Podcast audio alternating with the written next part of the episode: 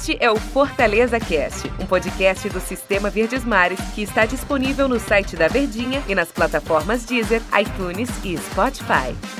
Oi pessoal, um abraço para todos vocês, sejam bem-vindos, está começando o Fortaleza Cast, notícias do Leão aqui, informações do Fortaleza também por aqui. E chegou a hora, até mudei a letra da música para falar do clássico. Prazer, eu sou o Antero Neto, tô aqui ao lado do Daniel Rocha. Meu amigo Daniel, como é que tá? Tudo bem? Tudo certo?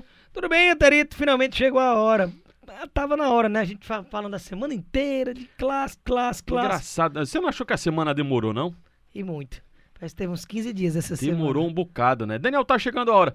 E aí eu vou fazer aquela pergunta para começar o nosso papo.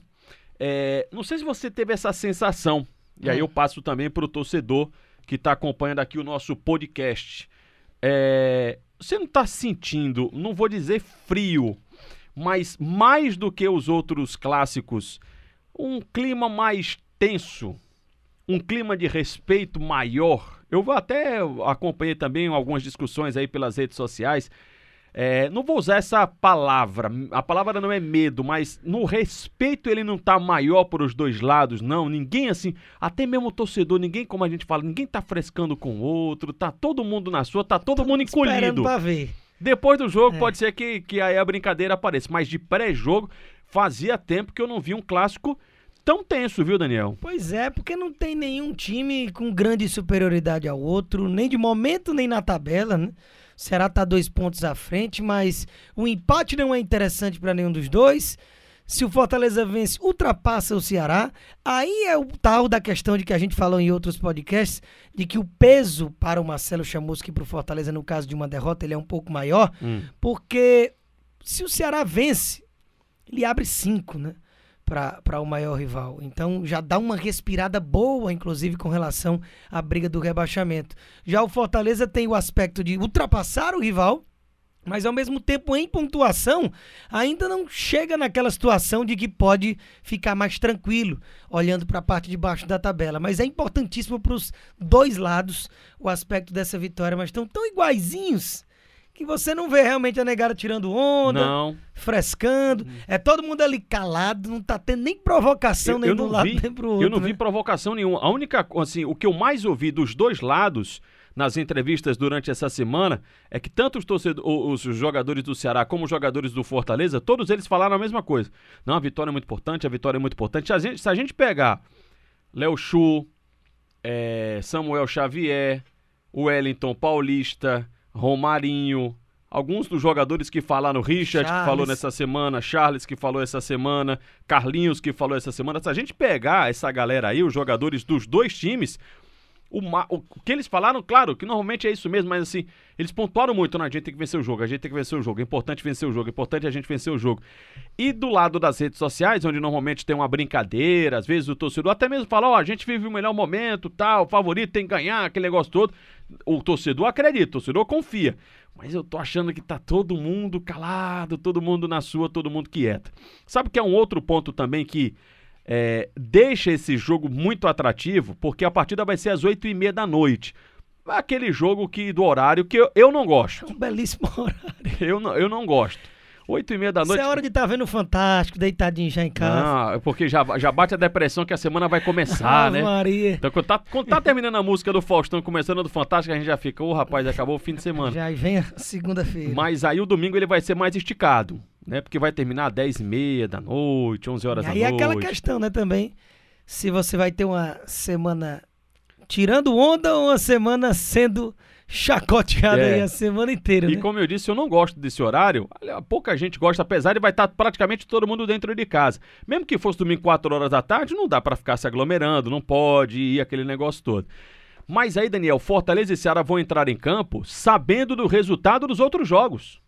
Exatamente. E aí não é que possa, por exemplo, vamos fazer uma estratégia, não. O único jogo que tem um pouco de relevância aí é o Corinthians e Goiás, que jogam na segunda-feira. Mas todos os outros jogos já vão ter terminado.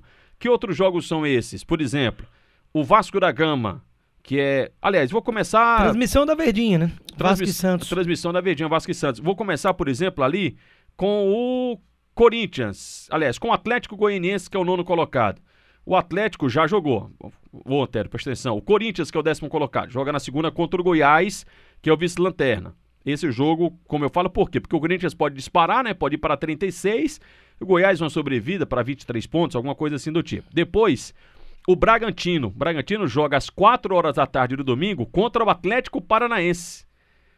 Há um empatezinho aí. O empate é a melhor coisa. Melhor coisa. O Bahia enfrenta a equipe do Flamengo, fora de casa, no domingo às 6h15. Fumo no Bahia. E o Sport joga no sábado contra a equipe do Grêmio, jogando dentro de casa. O Grêmio deve estar vindo também com fogo nas narinas pela eliminação na Taça Libertadores da América, e tem aí o Campeonato Brasileiro para conseguir uma vaga direta na fase de grupos. Não sei se isso faz diferença, eu não sei se os jogadores vão pensar nisso, creio que não, mas para nós aqui, até pro torcedor que está mais contido, pro torcedor que está mais quieto, entrar em campo sabendo que, ó, se rolar um empate aqui, não vai ser tão tenebroso, mas ao mesmo tempo pode ser que dê tudo errado na rodada, e aí ainda mais se intensifica a responsabilidade de vitória para os dois lados. É por isso que você precisa fazer a sua parte. Primeiro, para não ficar dependendo disso, daquilo, outro, mas aí tem a vantagem já de você já entrar em campo sendo o último jogo do domingo, sabendo o que é que precisa fazer para atingir determinada colocação. E isso pode, inclusive, fazer com que os times entrem até mais pressionados, né? Vai que tudo dá errado aí na rodada e aí não tem bom. O empate vai ser horrível e perder então nem se fala, a obrigação é vencer e de uma certa forma pode até pressionar ainda mais as equipes a conquistarem um resultado. Mas realmente chama atenção o equilíbrio desse campeonato de uma forma geral.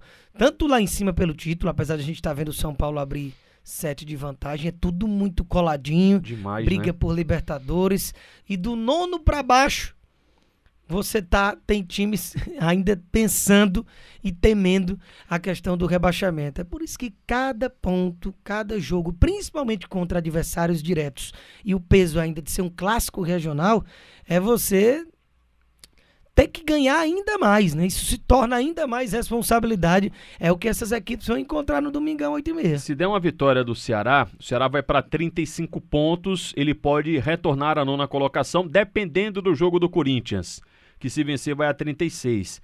E já se der vitória do Fortaleza, ele vai a 33, empatando com a própria equipe do Corinthians, dependendo do resultado do Corinthians, ficando na faixa de nono, décimo, né? Isso, eles venceram independente do resultado do Corinthians, dependendo do resultado do Corinthians, independente dos outros resultados. Ah, tem um Bragantino. Se der vitória do Bragantino, ele vai a 34, né? Tem essa questão também. Mas se, por exemplo, Fortaleza perde e Bahia, Sport, Atlético Paranaense vençam, mas pelo amor de Deus, também se acontecer um negócio desse, né?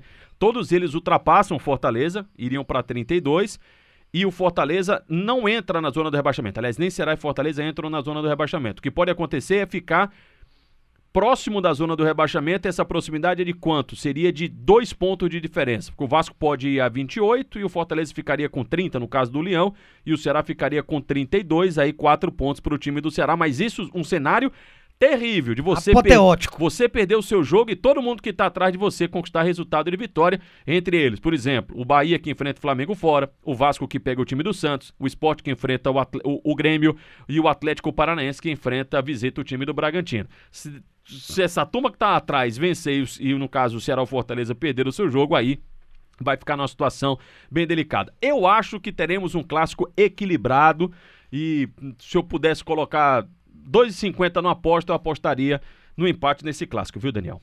Eu também. Sei que eu não gosto dessas coisas, sabe? Porque eu já cansei de... Já perdeu muito, né? Já quebrou muito. Não quebrou foi a banca, não. Quebrou foi o bolso. Um empate é um resultado bem plausível. Se bem que, se a gente recapitula aqui a história dos clássicos, normalmente o equilíbrio ele domina, né? Não é comum você ter disparidade técnica de um para o outro, apesar de, logicamente, isso acontecer em alguns momentos da história. Mas esse é realmente...